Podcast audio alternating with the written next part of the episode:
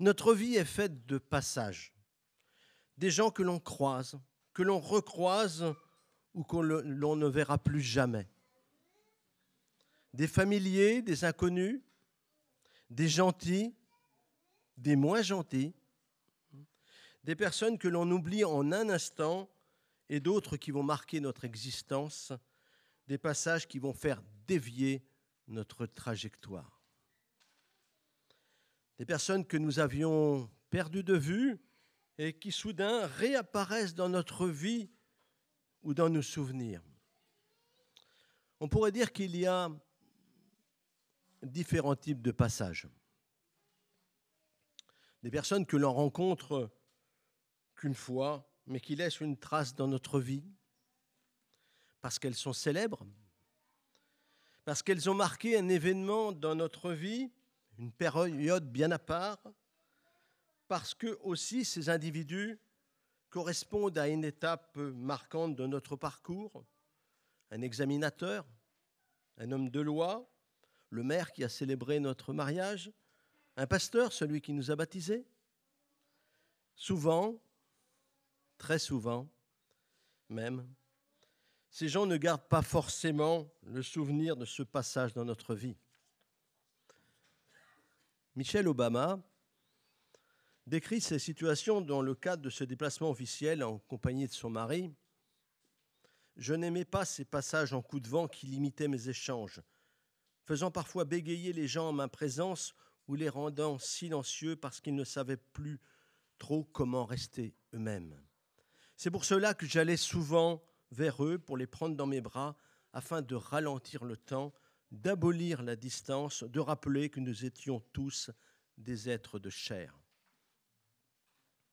Victor Hugo, pour sa part, écrira, en parlant de personnes qu'il a rencontrées dans sa vie, Et puis, il y a ceux que l'on croise, que l'on connaît à peine, qui vous disent un mot, une phrase, vous accordent une minute, une demi-heure et changent le cours de votre vie. Ce sont des passages furtifs, éphémères, mais qui laissent parfois une empreinte durable. Tout au long de notre existence, il y a aussi des personnes que nous voyons régulièrement. Notre famille, bien sûr, les grands-parents, les parents, les enfants, les cousins. Les passages s'espacent et se rapprochent en fonction des circonstances, au gré des événements et des engagements. Tout cela crée en nous une forme d'identité, de culture, de référence. Nous avons aussi un réseau d'amis de connaissances, avec là également une fréquence de rencontres variable. Il y a des amitiés qui restent, qui grandissent, qui durent, et il y a des amitiés qui perdent de leur saveur, qui s'effilochent et qui finissent par disparaître. Dans le monde professionnel, dans l'entourage associatif, pendant les études, les stages, les périodes d'apprentissage, il y a là aussi des passages qui peuvent laisser des traces furtives ou indélébiles. Curieusement, dans ma mémoire, un peu comme ces tissus qui se décolorent lavage après lavage, certains souvenirs changent de couleur. Des événements autrefois frustrants nous font désormais sourire alors que d'anciens bons souvenirs ont maintenant un goût désagréable. Il y a des personnes que l'on n'oublie pas pour diverses raisons, des relations avec des hauts et des bas, des moments intenses et des absences. Appelons ça des passages à niveau. Ça monte, ça descend. Dans ces passages que nous venons de voir, dans la famille, les amis, les collègues, il y a malheureusement des périodes de tension. Des souvenirs qui laissent un goût amer dans notre bouche, un sentiment d'injustice, d'incompréhension, la conviction de ne pas avoir eu la bonne réaction au bon moment. J'ai toujours en tête cet extrait de chanson où Daniel Balavoine chante mes faux pas me collent à la peau. Vous en avez peut-être aussi en mémoire des événements que l'on voudrait effacer de notre vie comme des ratures que l'on cache avec un effaceur d'encre, des épisodes de vie dont l'évocation nous gêne, des souvenirs que l'on aimerait jeter au fond de la mer, des faux pas qui nous collent à la peau et que l'on n'arrive pas à oublier, j'appellerais tout cela des passages nuageux. Il y a aussi les rencontres ratées, les rendez-vous manqués par peur, par insouciance, les personnes que l'on a laissées s'éloigner de notre vie, la porte que l'on n'a pas voulu ouvrir, la lettre qui n'est jamais partie, le message qu'on ne souhaite pas lire, les espoirs déçus, les regrets que l'on cultive, des passages à vide en quelque sorte. Bien évidemment, forcément, de la même façon, nous faisons des passages dans la vie des autres. Des rencontres durables ou non, appréciées ou moins appréciées, inévitablement, volontairement ou non, consciemment ou inconsciemment, nous participons à la construction de la vie des autres. Nous serions d'ailleurs surpris de savoir à quel point. Et Dieu, dans tout cela, me direz-vous, mais, mais que fait-il? Il est présent et attentif aux besoins de celles et ceux qui le respectent et qui veulent cultiver une relation affective avec lui. Dieu n'intervient généralement pas dans notre vie de façon tapageuse et tonitruante. Il se manifeste dans la discrétion, la douceur, l'accompagnement et la patience. Le Seigneur est patient au-delà de ce que nous pouvons imaginer et il respecte notre rythme.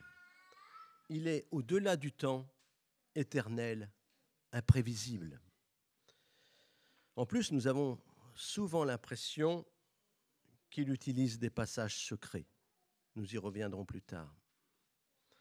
Jésus a fait de son ministère terrestre un passage incessant pour aller à la rencontre des femmes et des hommes, des enfants, des vieillards, des malades, des exclus.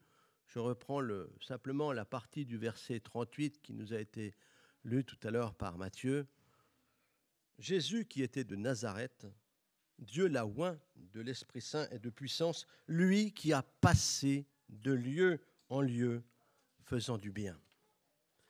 Voilà la mission de Jésus, passer de village en village, de maison en maison pour faire du bien, pour guérir, pour rassurer, pour encourager, pour consoler. Jésus aurait pu installer sa permanence dans le temple, mettre une grande pancarte, envoyer des anges faire la, la promotion et attendre que les gens viennent à lui.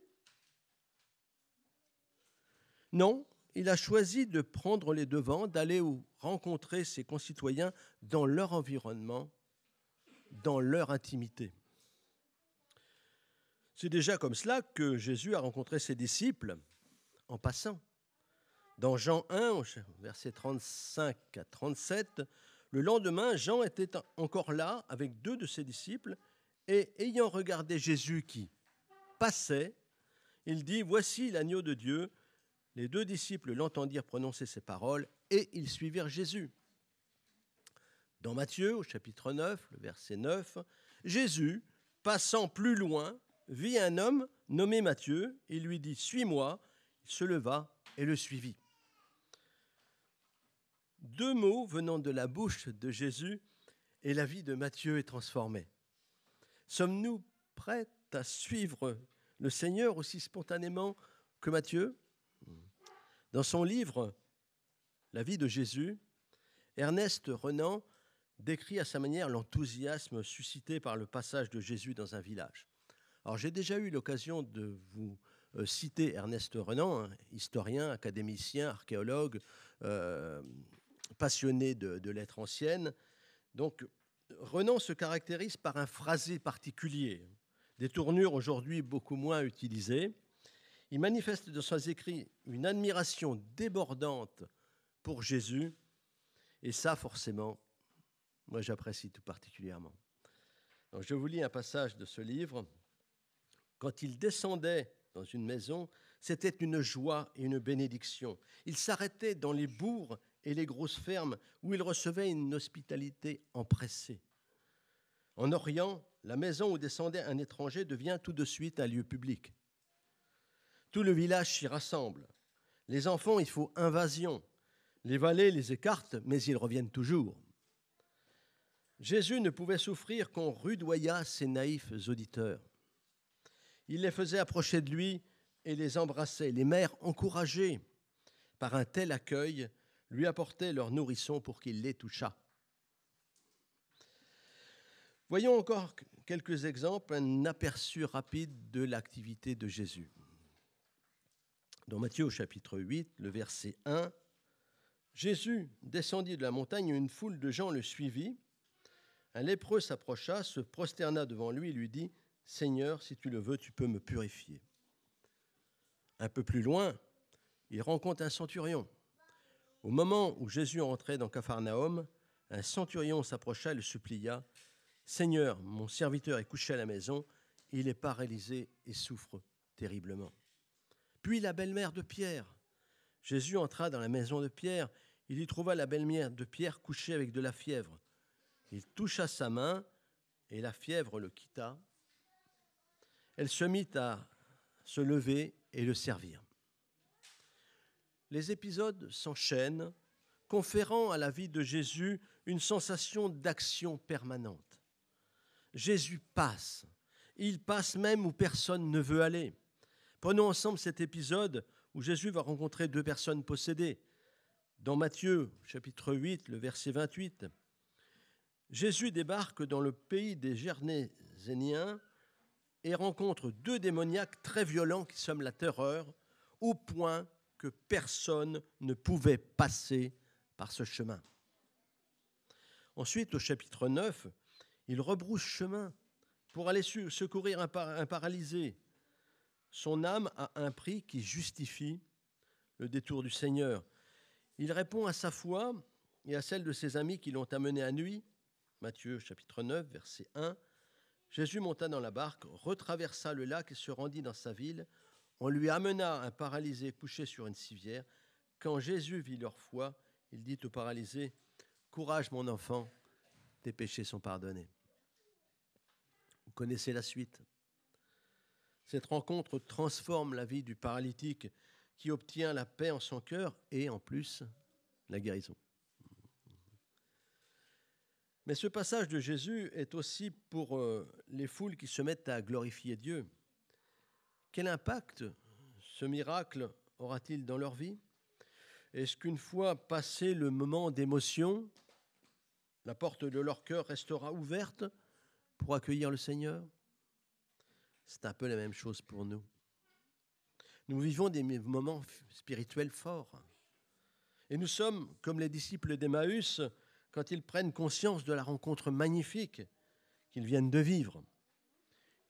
Luc chapitre 24, verset 32.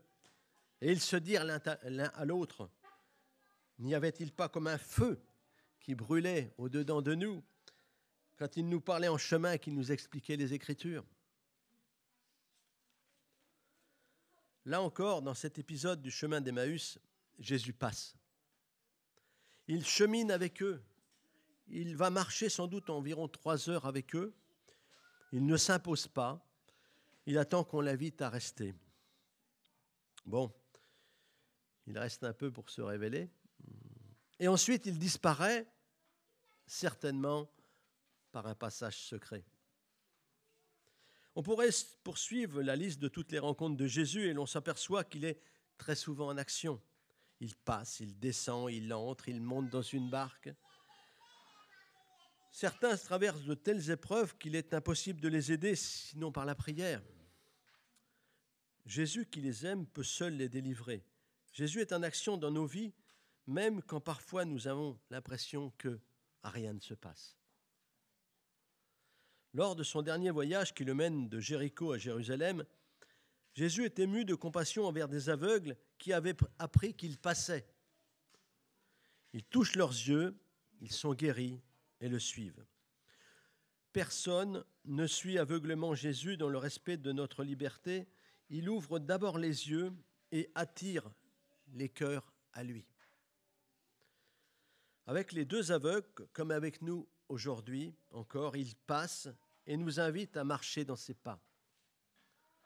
Les deux hommes reconnaissants suivent désormais en connaissance de cause celui qui les a guéris. Sans doute ont-ils appris à mieux connaître leur Seigneur et Sauveur, un privilège, une grâce qui s'ajoute à leur guérison. Déjà, dans le Jardin d'Éden avec Adam et Ève, Dieu passait. Prendre des nouvelles, prendre un moment de complicité avec ceux qu'il aime. Genèse 3, le verset 8. Le soir, quand souffle la brise, l'homme et la femme entendirent le Seigneur se promener dans le jardin. Ils se cachèrent au milieu des arbres. Le Seigneur appela l'homme et lui dit, Où es-tu? Dieu passe.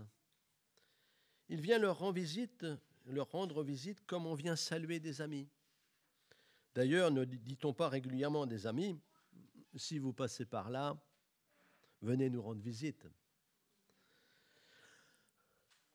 Dans nos moments de prière, nous avons la possibilité de profiter encore plus de la visite du Seigneur.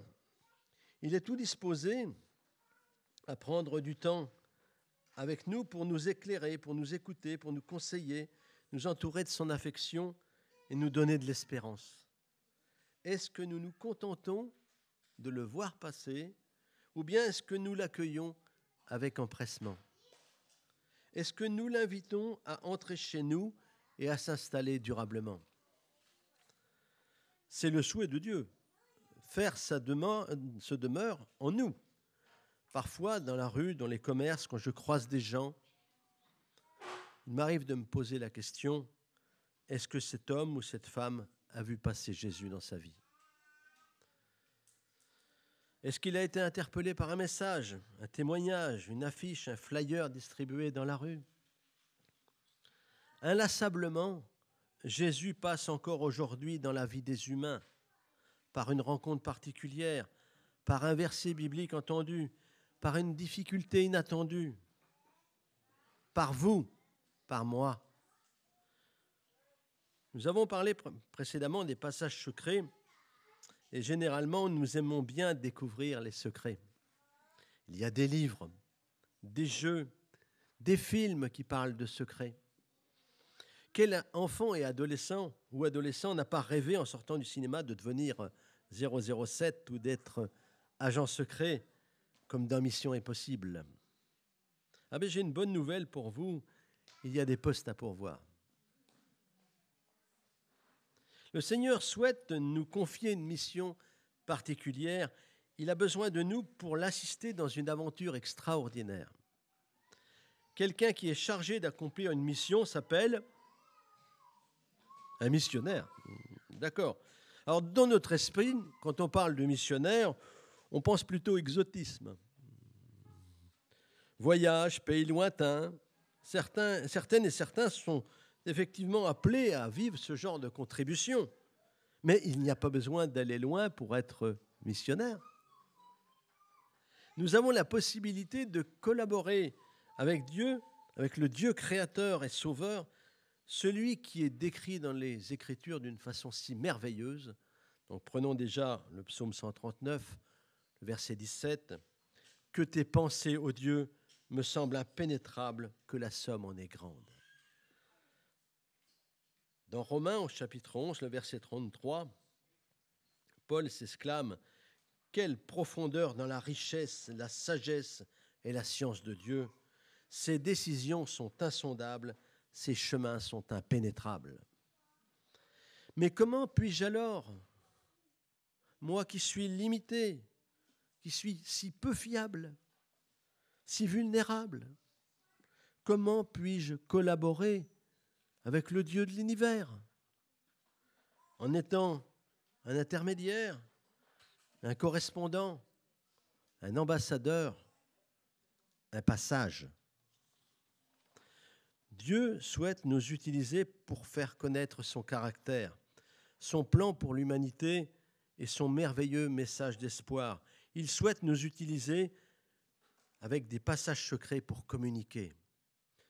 Ah, j'aime bien cette citation de Alistair MacLean, qui est un écrivain écossais, célèbre apparemment, mais je ne le savais pas, donc, qui déclare Christ pénètre par un escalier secret dans le cœur de chaque individu. Ah, je vais vous la refaire parce qu'elle est trop belle. Hein, Christ pénètre par un escalier secret dans le cœur de chaque individu.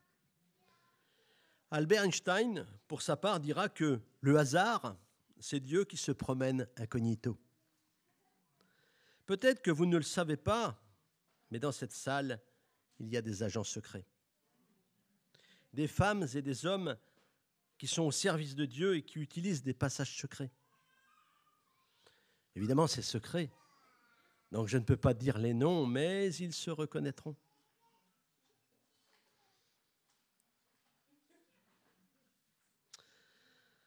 Il y a des agents secrets ici. Dans certains cas, cette collaboration dure depuis déjà des années, voire des dizaines d'années. Des années de correspondance secrète, de concertation, de réflexion, d'émerveillement. Pour d'autres, cet engagement est plus récent. Et pour d'autres encore, ce n'est pas vraiment le cas. Il y a bien de petites missions de temps en temps, mais ce n'est pas durable. Peut-être qu'il y a aussi dans cette salle des personnes qui souhaitent s'engager pour accomplir cette mission.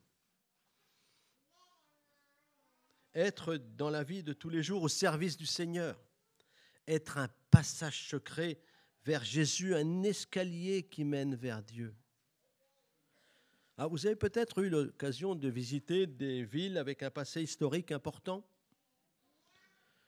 Si vous avez eu l'occasion de vous promener dans Bourges, au centre de la France, mettez votre doigt au centre de la France, à un moment, pendant la visite de la vieille ville, vous allez pouvoir rencontrer un passage étroit qui permet de relier rapidement le quartier de la ville situé juste en dessous.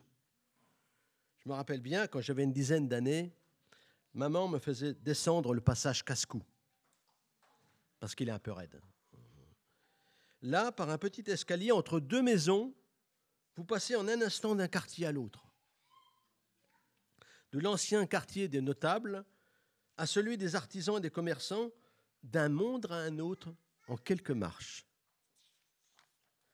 Si vous visitez la ville de Lyon, vous ne devez pas manquer d'emprunter une ou deux traboules. Donc ces couloirs parfois bien agencés qui permettent de traverser rapidement un ensemble d'immeubles.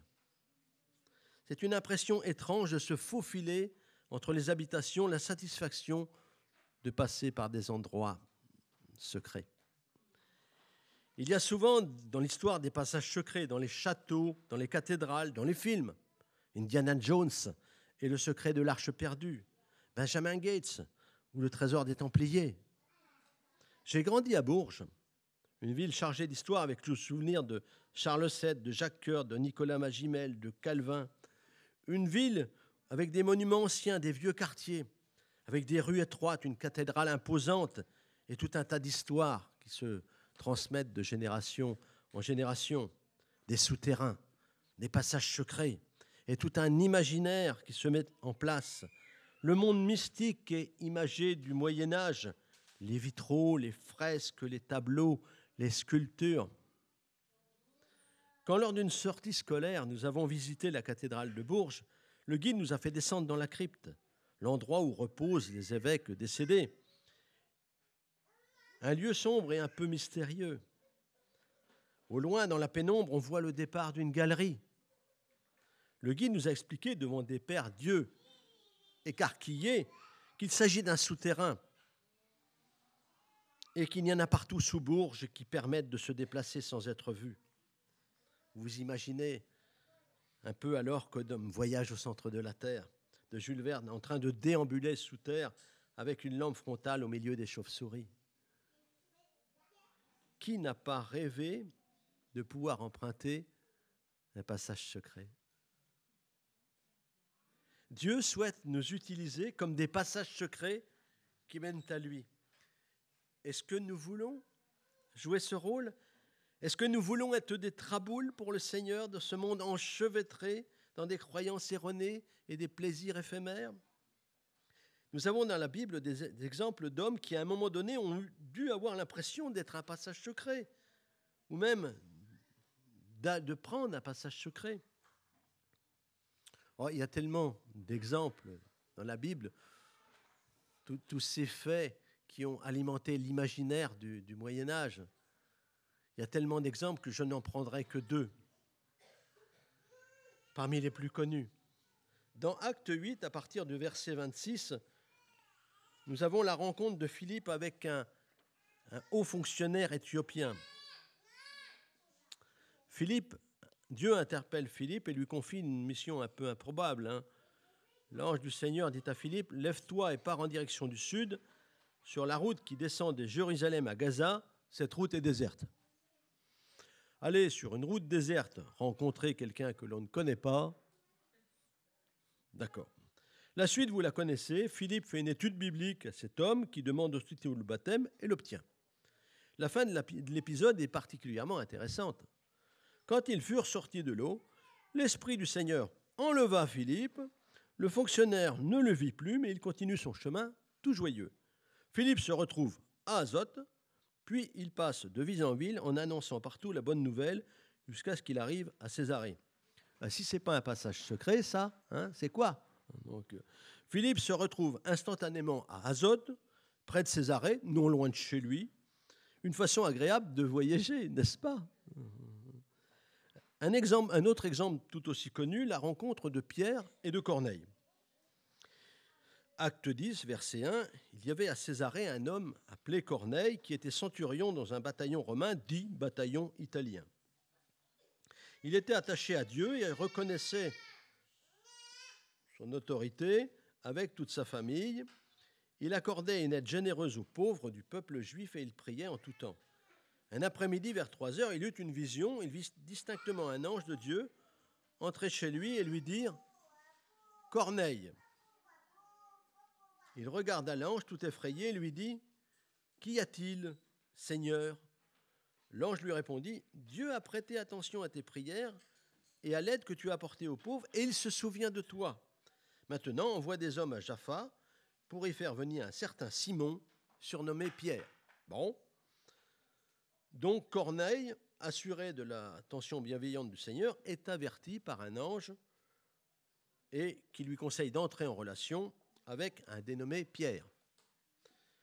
De l'autre côté, en parallèle, Pierre a une vision et l'Esprit l'avertit que des hommes le cherchent. Pierre était encore en train de réfléchir au sujet de la vision qu'il avait vue avant, hein, sur les animaux, je ne développe pas. Hein. Quand l'Esprit lui dit, écoute, il y a ici trois hommes qui te cherchent, descends et pars avec eux sans hésiter, car c'est moi qui les ai envoyés.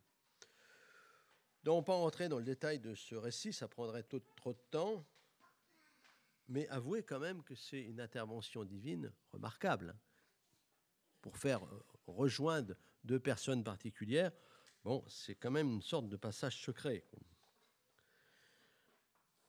La coordination de différents événements pour permettre une rencontre fortuite, est difficile à prévoir. Ah, vous pourriez me dire que ce sont des choses anciennes qui n'existent plus de nos jours, des récits qui ont peuplé l'imaginaire de nos ancêtres du Moyen Âge, des histoires que l'on raconte aux enfants pour les faire dormir. Pourtant, combien d'entre nous pourraient témoigner de coïncidences curieuses dans leur vie, de probabilités peu communes, de rencontres fortuites? Ça me rappelle le témoignage d'un colporteur évangélique. Alors, je ne sais pas si vous savez ce que c'est qu'un colporteur évangélique. Est-ce qu'il y a des gens qui savent ce que c'est qu'un colporteur évangélique? Oui D'autres Non Levez les mains pour voir Donc, il va falloir que j'explique ce que c'est, alors, d'accord. Hein. Alors, euh, un colporteur, qu'on appelle aussi maintenant représentant évangélique, est quelqu'un qui passe de village en village, de maison en maison, pour vendre des livres et parler de Jésus. De nombreux pasteurs ont effectué ce travail pour financer leurs études. Nous avions à Bourges en 1985 un homme qui avait choisi ce métier exigeant et qui ne manquait pas de nous raconter son quotidien, les bons moments et les moins bons moments. Un jour, il nous raconta l'aventure qui était arrivée à un de ses prédécesseurs. Alors, il était une fois un colporteur qui, un soir, après une journée de marche, après avoir frappé à de nombreuses portes sans vraiment de succès, était là et découragé. La recette de la journée était bien mince et il restait de nombreux kilomètres à parcourir avant de retrouver la douceur de la maison et l'affection de sa famille. Le poids des livres invendus pesait sur ses épaules. Notre colporteur se demandait s'il aurait la force de marcher encore des heures alors que le soleil déclinait doucement derrière les arbres le long du chemin caillouteux. Il s'assit sur une grosse pierre, sortit de sa poche un quignon de pain qui lui restait et le grignota doucement. Il ferma les yeux et il pria pour demander au Seigneur de lui donner la force de pouvoir rentrer chez lui. Il imaginait les retrouvailles avec sa femme, ses deux enfants, une soupe bien chaude devant un feu de cheminée. Il restait encore quelques instants les paupières closes en communion avec son Seigneur, mais quand il ouvrit les yeux, quelle surprise. Il était sur le petit chemin qui mène à sa maison, il ne lui restait que quelques dizaines de mètres à faire. Le Seigneur avait pris soin de lui, il avait exaucé sa prière. Il avait emprunté un passage secret et il allait maintenant pouvoir se reposer. Aujourd'hui encore, Dieu utilise des passages secrets pour communiquer avec les humains et plus particulièrement avec celles et ceux qui se tournent vers lui. Dans Lamentation chapitre 3, le verset 22, nous lisons Les bontés du Seigneur ne sont pas épuisées, il n'est pas au bout de ses tendresses, elles se renouvellent chaque matin. Que ta fidélité est grande, Seigneur. Je le dis, le Seigneur est mon bien le plus précieux, c'est pourquoi j'espère en lui. Je vous propose d'en faire un sujet de réflexion, de méditation, et d'inclure ça dans vos moments de prière intime, dans vos conversations secrètes. Je vous laisserai sur cette dernière interrogation personnelle en trois points. Est-ce que je veux être au service du Seigneur dans les différents passages que je fais dans ma vie, dans la vie de ceux que je croise, que ce soit de façon furtive, durable? Est-ce que je veux être un passage secret que le Seigneur peut utiliser pour communiquer avec celles et ceux qui passent dans ma vie? Est-ce que j'accepte de collaborer avec Jésus pour faire connaître aux autres le merveilleux plan que Dieu a préparé pour nous? Que le Seigneur vous bénisse et qu'il vous assiste dans cette réflexion importante. Amen.